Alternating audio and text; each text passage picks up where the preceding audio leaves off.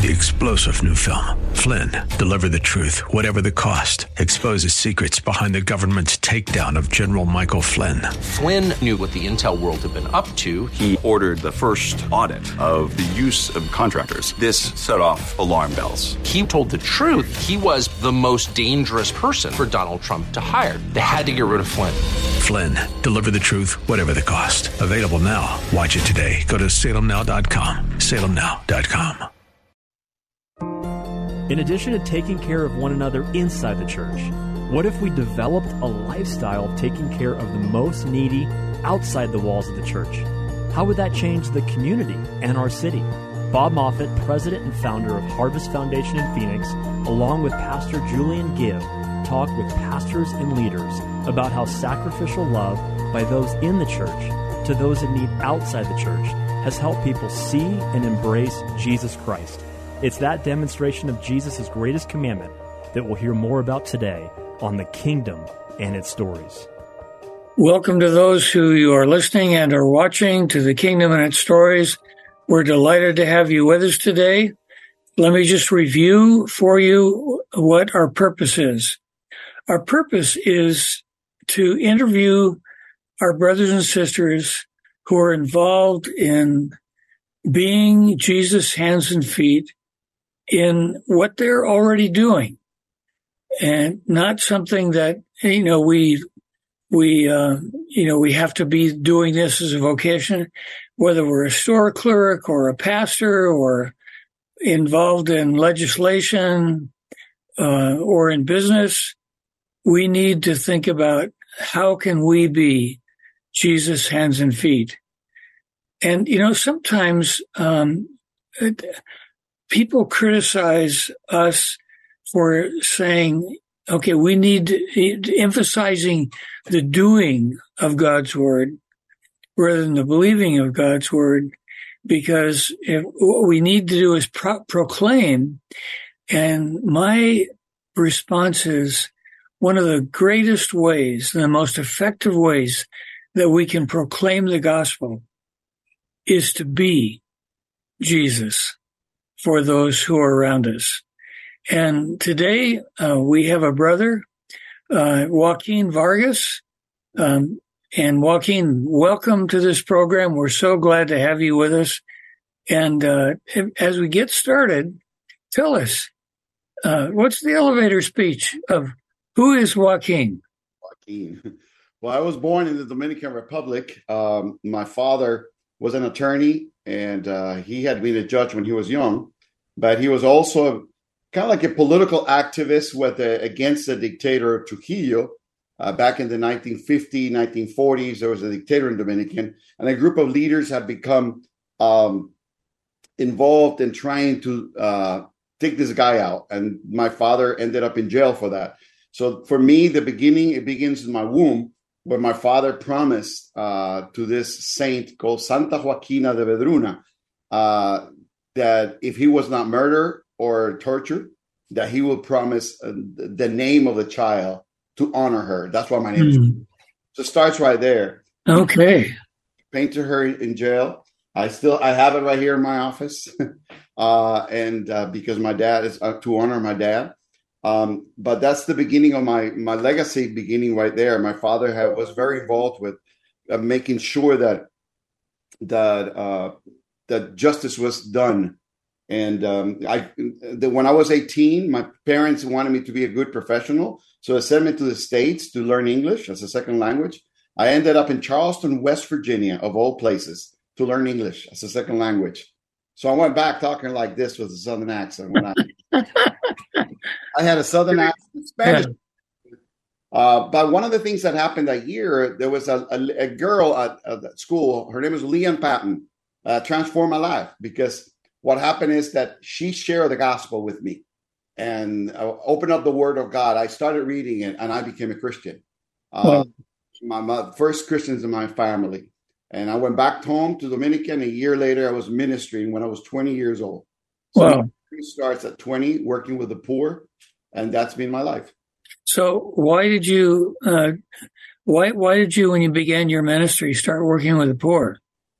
I just had a passion. Well, one of the, I think there was uh, conditions that happened. There was a big hurricane in Dominica in 1979, and I saw the Bible and I said, "We gotta love people w- when they have needs." So I saw it. I lived in an affluent area, but I looked down to that area and I said, "We gotta do something."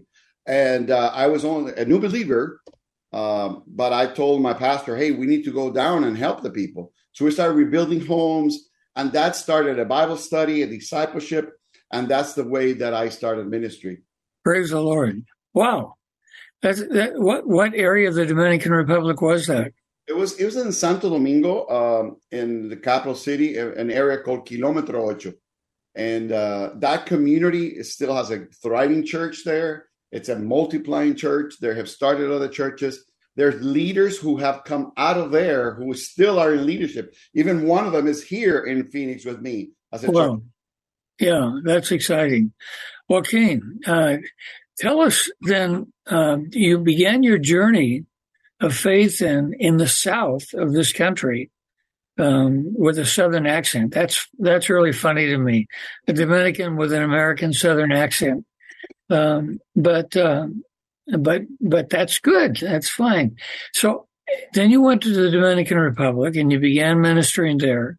And then when you, why did you come back here and what are you doing here? Well, what happened was that uh, I went back home and to Dominican, and later I got married, and uh, it, it, I there was a situation in Dominican. I was working secularly as a teacher, and the university got involved in selling diplomas, so I decided to immigrate to the United States, but my visa wasn't approved. That's a long story. My visa was denied, uh, because of errors from the lawyer and because the lady didn't believe that I was too young to be a pastor. She said, uh, I said, well, okay, well, I'm going to go back. So I went back, and that's when I got appointed to work with. At that time, was called the Conservative Baptist Home Mission Society. Okay. Door, and I was appointed in 1985 to go back home and do uh, leadership development and church planting. Okay. Later, I came. I decided to go to come to Denver Seminary to get my master's in missions. And after that, I stayed in Mexico and then the United States here in Phoenix. And and that's I've been here for 30 years since 1990. Okay. All right. Okay. So what are you doing here in Phoenix? Well, I started working with a mission. I worked for 31 years uh, with a mission uh, as a church planter, as a, a catalyst, leadership development, uh, and then I became an executive of the mission. I became a vice president of ministries for the mission. Uh, uh, the peak, I had 219 missionaries in 24 countries. Uh, we were impacting people with the gospel of Jesus. And a lot of our work uh, at that time, and still is, is we had a lot of nationals uh, who work in church planting and, and social ministries. So that was that was what Missions Door did a lot. Um, but then I resigned in 1990, uh, no, 2016, I resigned and I started a mission agency or a leadership development organization called Global 180. Um, and that just was very, very difficult. Uh, starting something from scratch, as you probably know, is very, very hard. So um, I I got a part time job uh, in Minneapolis uh, to help out with financial. I moved from Denver but then I, I, I, just, I just did not like the cold. I just not like to be in Minneapolis. My wife hated it, and we decided to come to Arizona. A friend of mine, one of my the, my mentees from Mexico, he told me, Pastor Joaquin, why don't you just come here and help us do church planting, and here in Mesa in Phoenix area, and that's what I've been doing. And since then, I've been involved with church planting, uh, helping with a Surge uh, network or Surge. I'm working in the Latino area for Surge, and then also uh, I work with um, uh, with the mission. I continue to be uh, kind of like the the founder, chief operations officer for the organization. Okay, now that's the big picture. Come down to how does this work? How does what you are doing in terms of church planting, and mobilizing local churches for engagement in ministry. How does that work out at the grassroots level? Well, as a pastor of a Spanish church, you have a reality, and I think, and I try to share this with uh, American pastors or uh, English speaking pastors uh, who are part of, of, of the body of Christ here, and I tell them to be a pastor for a Latino church is a total different ball game. Your schedule is a little different. Um, sometimes you can't plan because uh, crisis happened or situations happen where you need to be present.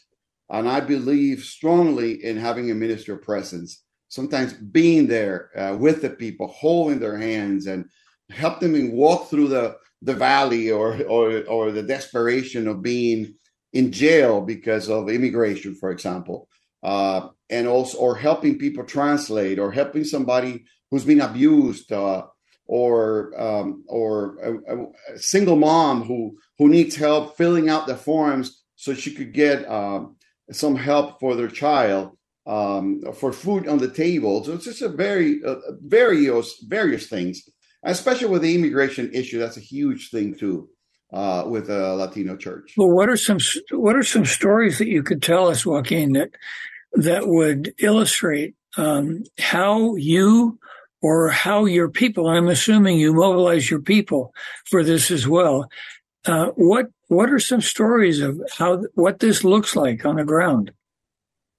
The ground, I could tell you. Uh, I started the church knowing that being a pastor of a Spanish church, it was going to be more than preaching. That it was, I was going to have to become an advocate, uh, and also uh, I also needed to be an empower, and because I wanted to minister with dignity and with hope uh, to people.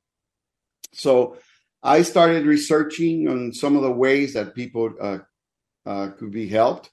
So one of the the persons that came was Juanito. Juanito is a guy from South Mexico, and he's been here for many many years. He's undocumented, uh, and I won't mention last names further uh, further. Sure, understand. But Juanito and his wife, uh, they came. They have a child that was born in the United States, but uh, he's been here working as a landscaper, and uh, he was taking advantage. Uh, that was one of the things that happened. And I told him, no, you can't. An American guy was taking advantage of him and pretty much rob him of money and, and abused.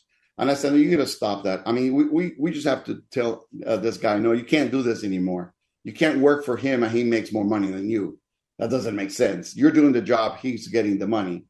So I told him, why don't we just uh, start an LLC? And you start with this a legal entity so you could work uh, with this organization so you could provide the services to the communities. He was already doing it, but he didn't have the structure. So that's one thing I do. I, I empower Juanito to start his company. Uh, so now he has an LLC and I help him with uh, communications, getting a logo, getting a brand. So I help them put him in Google and help them. There's a lot of stuff that I've done to help him, help him with the finances. And more important, I think, which I something I hold dear is that you're now here in the United States. You got to pay taxes, uh, and so I I push for that. I say everybody here in the United States pay taxes. So you're here, and I think it's it's your as a Christian you have to do this. So I help them file taxes, and because there are ways that uh, even undocumented workers, nobody can get a rod of IRS. even right. taxes. Uh, the United States has systems for that. Okay, so Juanito, even though he's an undocumented uh, immigrant, mm-hmm. you helped him form an LLC, uh, which is a, a, limited liability company, correct? And um, and so he, even though he's un- undocumented, he can still have a business, yep. and he can pay taxes, yep. and um, and you you helped him do that. Yeah. yeah. Is, is this is this an exceptional story, or is it a common story? I think it's more common, but uh, uh, my gifting, I think, is different because I have a lot of administrative skills. So, and I and I then I also because of this ministry, I'm getting more prepared and educated on tax laws and on not only on immigration laws but also on laws of the land uh, that we could use uh, so they could have a better way to to be in the United States until we get a, a comprehensive immigration reform passed. Okay, good. I want to just interrupt right here and say for those who are listening or watching, you're watching uh, this edition of the Kingdom and its Stories where we interview people uh, to give us ideas about how we as individuals, how we as listeners and observers can better be Jesus' hands and feet. And so, Joaquin, so one of the things that you're doing is helping uh, people get set up an LLC for one thing, so that they're not taken advantage of. Right. And number two, to help them pay taxes, mm-hmm. which they should do in this country. And, um, and, uh, okay, good. What else? What are some other examples? Uh, Gonzalo. Gonzalo It's a guy who uh, came 20, maybe 23 years ago, him and his wife and he's my right hand side. Uh, I asked, a, he said I'm his son. So okay. his last name is the same like me. well, I already gave his last name, but that's okay because in his case, he is in a sense legal because he was detained by immigration because he has three U.S. citizens. He was giving a permit that allows him to work every year. Okay. renew every single year because there's no law that will allow him to become a resident until his daughter or son petitions him and they have to be 21 years old. Okay. So right now he's fine in a sense, but he can't travel. He can't get out of the country. But Gonzalo is another guy that I helped them form their LLC. Uh, they have a cleaning company, and I did the same thing. Uh, I said, well, now you have to do this. And one of the things that happened with Gonzalo, Gonzalo had been married to his wife for not married, living together. They have three kids, and they've right. been together for 20 years. I say, what's up with that? You gotta yeah, right. love her. You gotta get married. organized the, the wedding ceremony a couple years ago, and right. things change. Um, um, the, his life has been transformed. Uh, his wife helps a lot with uh, operations of the church and and she does a, such a great job with hosting events. And, now, not only they have their company, and sometimes I even have to do the the their their their billing. For example, they don't know how to do it, so I say, send me a bill to this person. So I got to write uh, an invoice for somebody. Takes me five minutes to do it, uh, and but then that way they could get paid. Uh, but they have their company. They also have their brand. Um, the funny thing is that I told them well, we got to have names uh, that people know how to pronounce it. So you can't, okay. You can say Gonzalez the cleaning. people are not going to understand. And I'm like, how do you spell that?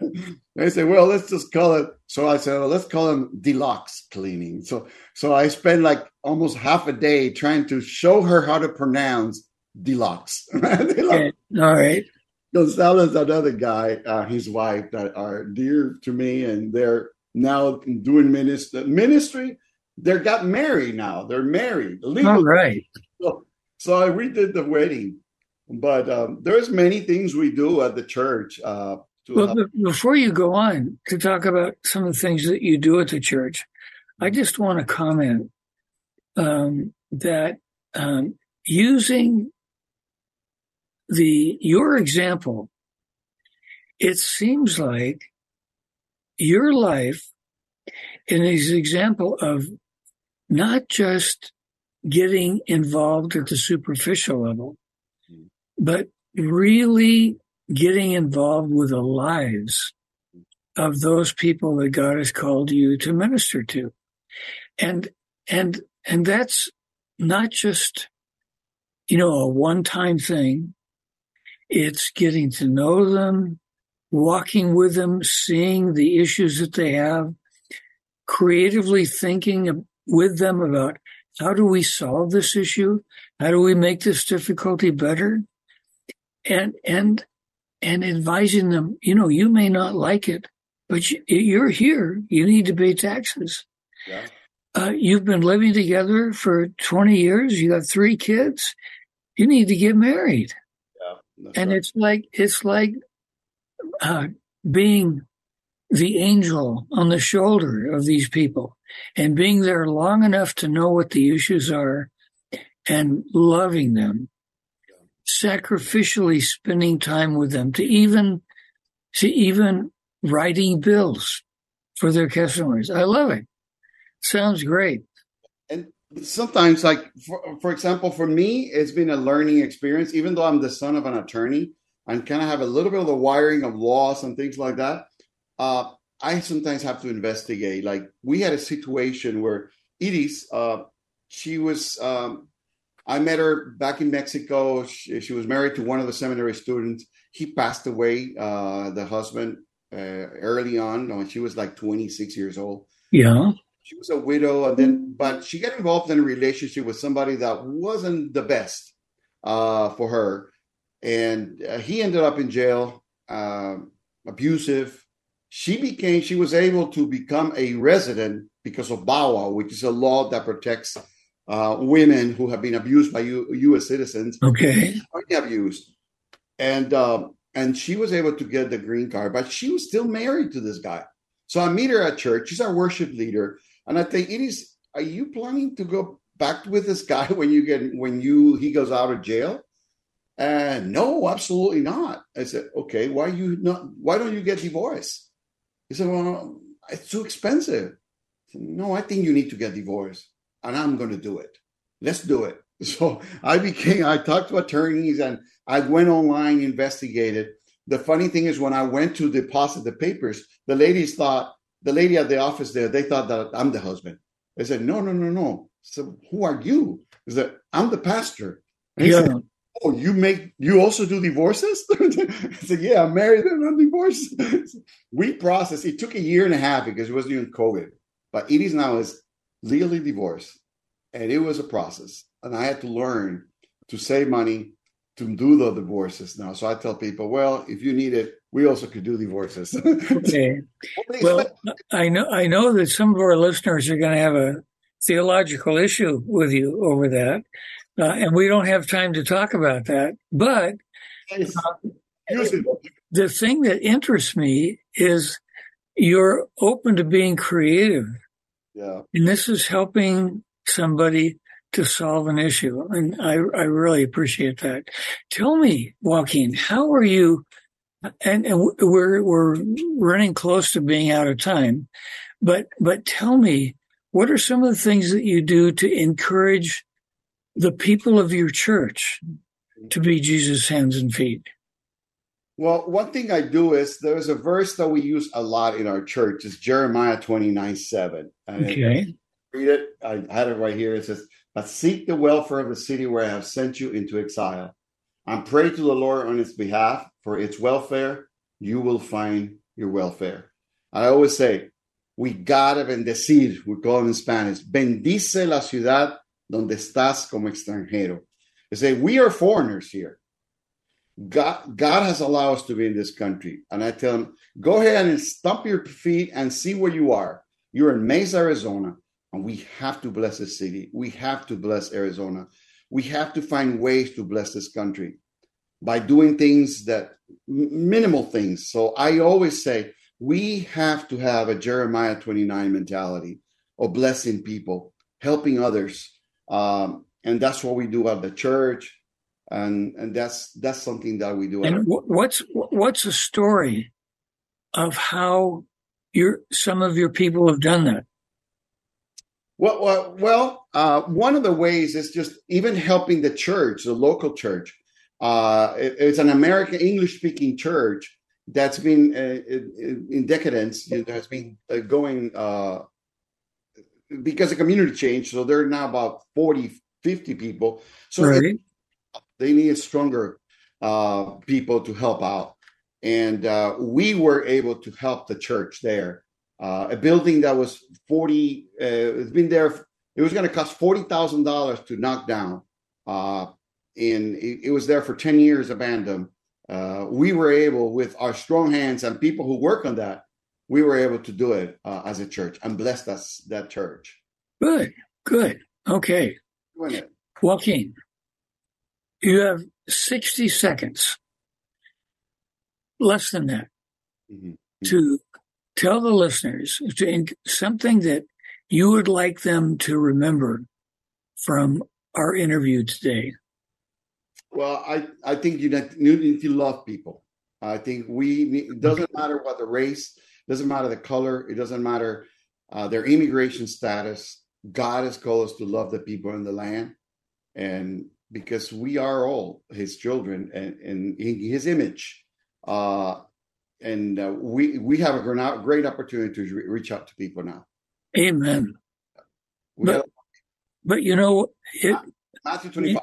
We need to not only know that, mm-hmm. we need to do it. Correct. Matthew twenty-five. It, exactly. Yeah, we've we've got to be Jesus' hands and feet. Amen. And we do that by loving people. Thank you for the opportunity, uh, and pray for us. Joaquin, thank you so much for joining us today. God bless you, brother. God bless you. God bless you. Thank you. Jesus defines discipleship as come and follow me. Next Monday at 5:30 p.m. on Faith Talk 1360 we'll hear another testimonial from a leader demonstrating how they and the people of the church are sacrificially loving the needy and beginning to see real change in their communities. If you have a personal example of how you are being the hands and feet of Jesus with your neighbors, we'd love to hear from you. Enter your story at harvestfoundation.org. That's harvestfoundation.org on the Contact Us tab.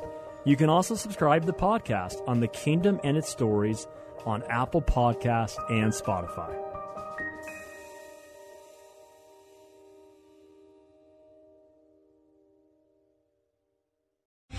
Three star general Michael J. Flynn, head of the Pentagon Intelligence Agency, knew all the government's dirty secrets. He was one of the most respected generals in the military. Flynn knew what the intel world had been up to, he understood its funding. He ordered the first audit of the use of contractors. This set off alarm bells.